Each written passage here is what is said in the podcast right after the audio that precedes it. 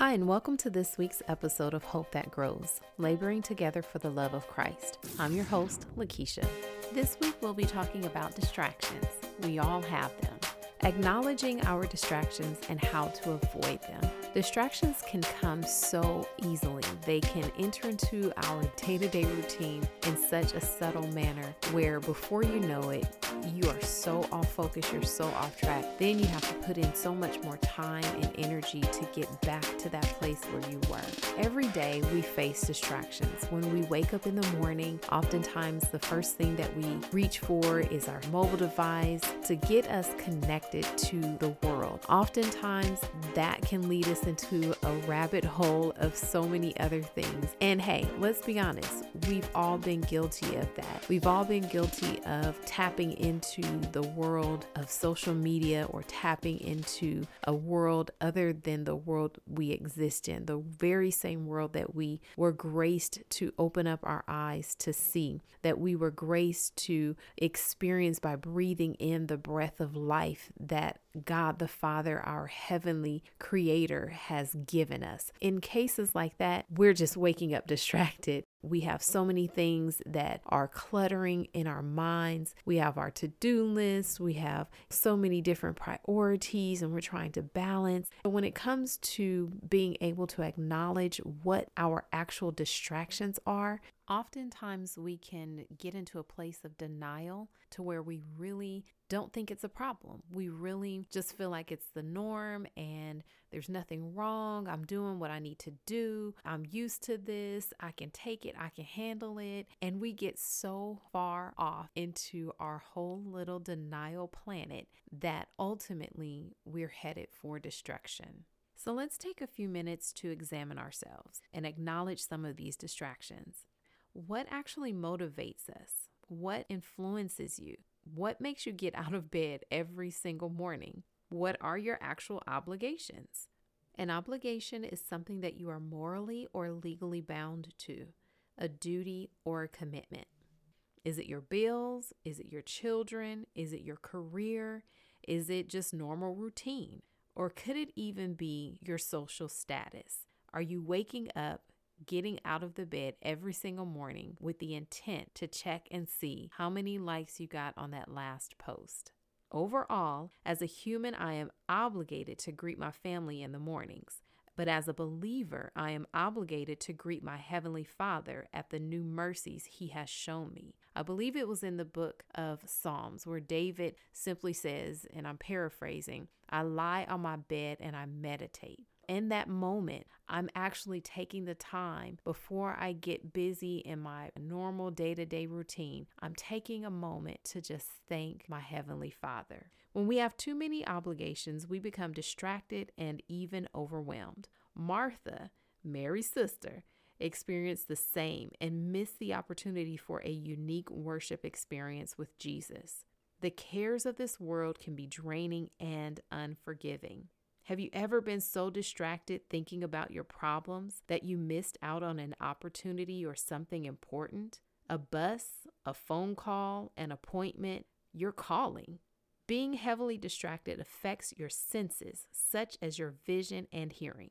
Think about the person who is texting while walking, then steps out into the street, not even noticing the car headed right in their direction. After a brush with death, the person has a choice to either yield to the temptation and resume with the distracting activity or refocus and put away the device that almost cost them their life. Remember, we are examining ourselves to find out and ask the question, is it worth my life? The Bible says in Hebrews twelve and one, wherefore seeing we also are compassed about with so great a cloud of witnesses, let us lay aside every weight and the sin which doth so easily beset us, and let us run with patience the race that is set before us. When we rid of distractions, the time we spend on them can be replaced with something far more valuable. Time.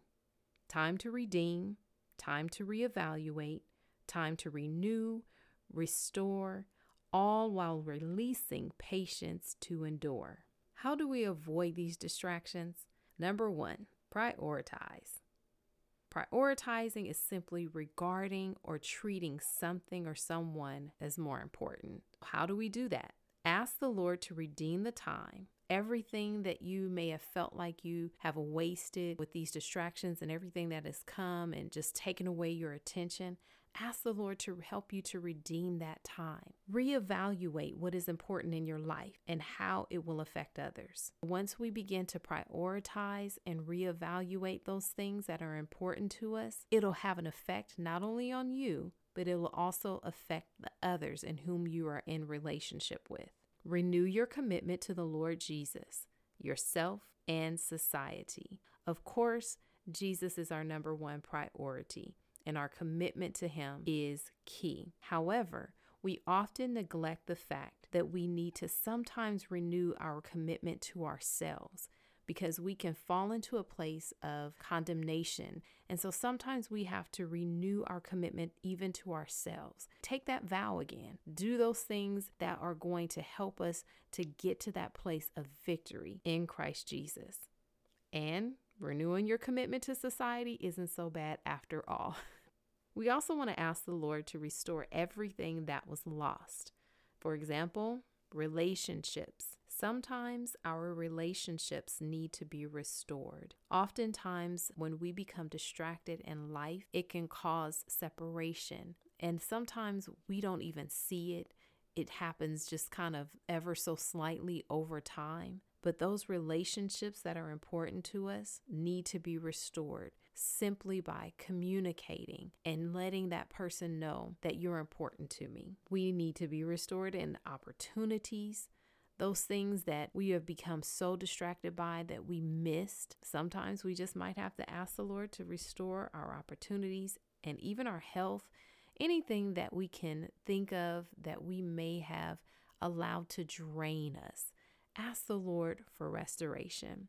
Release those things that are not a priority and that weigh you down spiritually, emotionally, financially, and physically. Anything that is going to cause extra weight, we don't want it. And I know that we live in a weight-conscious society. So if we just take that and apply it into the spiritual things, we definitely can lose some weight. This concludes this week's episode of Hope That Grows, Laboring Together for the Love of Christ. I'm your host, Lakeisha. If you're listening on Anchor dot F M, click the message button to leave any comments or suggestions. You can also reach me directly at four oh eight, seven two one, GROW. That's four oh eight, seven two one, four seven six nine. Until next time, stay tuned and keep growing.